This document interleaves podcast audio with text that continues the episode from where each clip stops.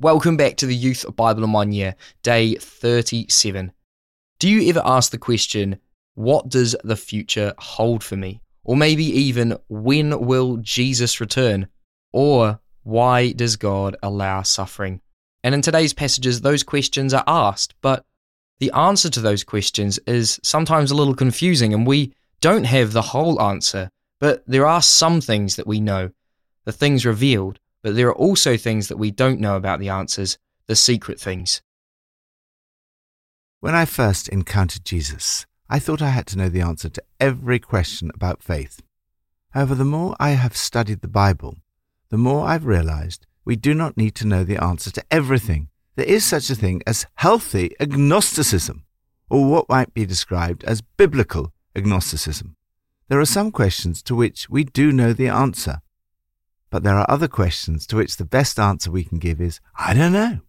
The secret things belong to the Lord our God, but the things revealed belong to us.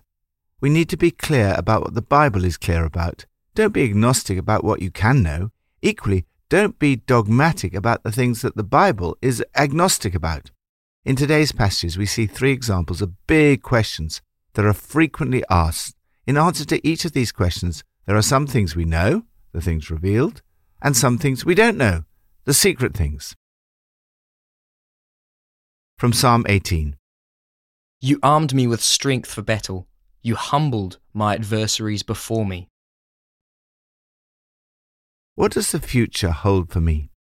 At one point in my life, I developed a tendency to catastrophize, especially about health issues. If I experienced the slightest pain or symptom, I would assume the worst. I was really helped by someone who pointed this out to me and said that to catastrophize means to overestimate the danger and underestimate your ability to cope. Catastrophizing leads to fear and is the opposite of faith. Fear tells you that you will not be able to cope. Faith tells you that your Father in heaven knows when you will need strength to cope and he will supply all you need just in time. God will arm you with the strength that you need for whatever lies ahead. God had given David victory over all his enemies. As David looks back at these battles, he says, You armed me with strength for the battle. These were not the last enemies that David would have to fight. Plenty of battles lay ahead. First, what you don't know. Like David, what you don't know is what battles lie ahead. However, for most of us, it would probably be very unhelpful to know exactly what the battles will be. Second, what you do know.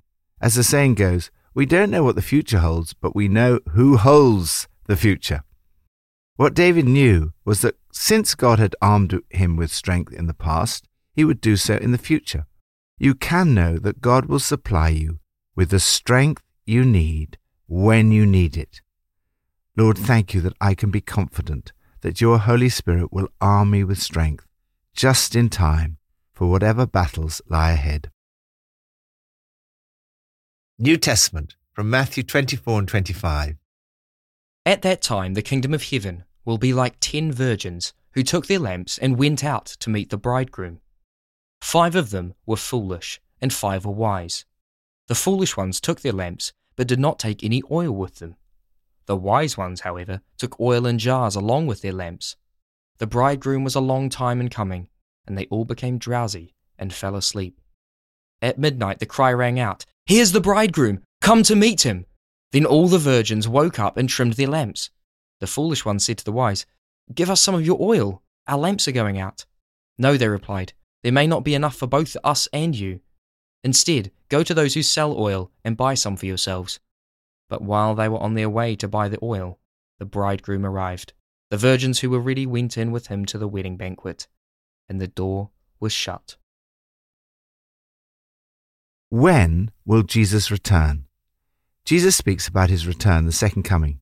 He says that there are certain things about this that you are supposed to know, and certain things that you do not know. You have no idea what day your master will show up, but you do know. First, what you don't know. Jesus makes it absolutely clear that no one knows when he will return. He says, No one knows about that day or hour. Not even the angels in heaven, nor the Son, but only the Father. There are certain questions to which even Jesus, when he was on earth, had to say, I don't know. So much time and energy has been wasted speculating about the exact time when Jesus will return. You are not meant to know when Jesus will come back because you are supposed to keep watch and be ready for him to return at any moment. Second, what you do know, Jesus tells us to learn from the fig tree. When the leaves come out, you know that summer is near. Jesus says if you look at the signs, then you know that Jesus' coming is near. Therefore, you are to keep watch and be ready. You know, too, that although his coming is near, it may be a long time before he comes. And you also know that he will come at an hour when you do not expect him. Whenever he comes, it's going to be a surprise, and the key is to be ready for him to come at any moment.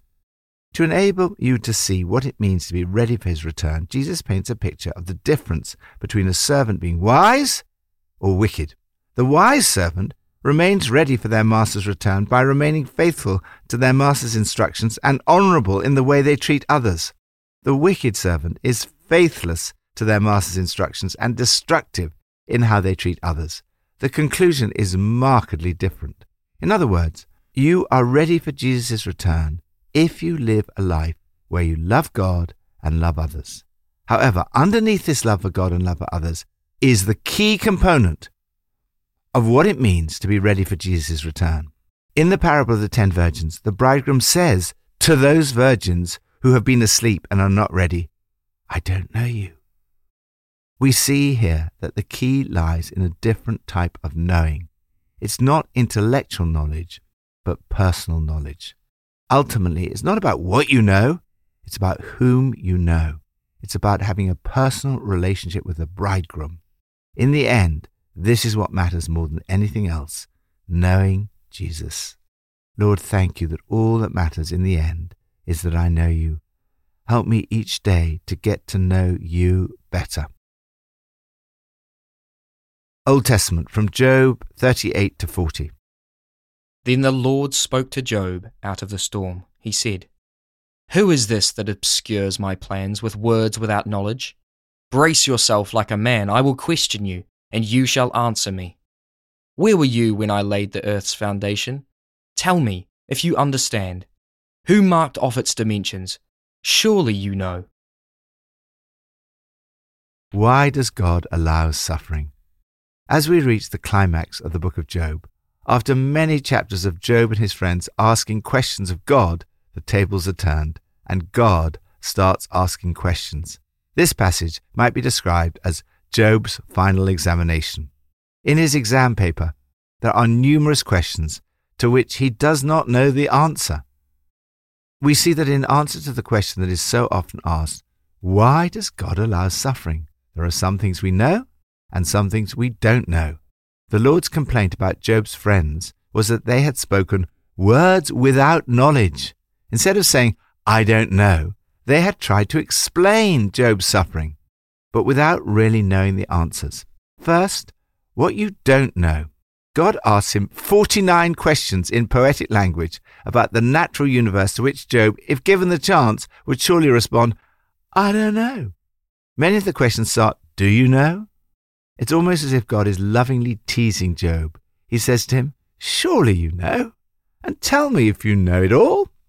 The point of God's questioning is to demonstrate the fact that there are certain things we do not know as human beings. The secret things belong to the Lord our God. This is especially true in relation to the issue of suffering. Theologians and philosophers have wrestled for centuries with the problem of suffering, and no one's ever come up with a simple and complete solution. When you're suffering, you will not always be able to work out why. God never told Job why he was suffering, even though we know part of the answer from the start of the book. But he did tell him that there was a good reason. He pointed out to Job that he really knew very little about the universe and asked him to trust God. The book of Job is not so much about why God allows suffering, theodicy. It's about the appearance of God in the midst of suffering, theophany, and how we should respond to suffering. Second, what you do know. In tomorrow's passage, we will see that Job recognized that there are some things too wonderful for me to know. In other words, There are some things you are never going to know in this life. On the other hand, there are some things you can know. I know that you can do all things. No plan of yours can be thwarted. You can know that God is ultimately in control, and therefore you can live at peace and confidently trust that in everything God will work for the good of those who love him. Lord, I know that you can do all things, and no purpose of yours can be thwarted. Help me to have humility about the secret things that I cannot know, and to be confident about the things that I can know. Pippa adds. In Matthew 24, verse 44, it says, So you must be ready, because the Son of Man will come at an hour when you do not expect him.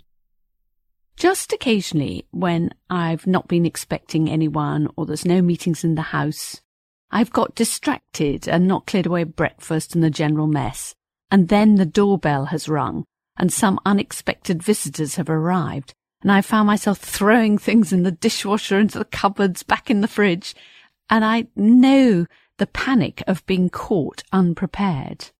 How much more terrifying when Jesus returns. It is not the tidy house that he is looking for, but the prepared life. And that needs constant work. Let's pray. Lord, thank you that there are things that I do know about you, but also thank you that there are things I don't know, that I get to find out and discover. Lord, I pray for peace in our world today. I pray for peace over my family, my friends, and the world around me. Bring your peace by your Holy Spirit. Let's think about a country now that needs peace and pray over that country.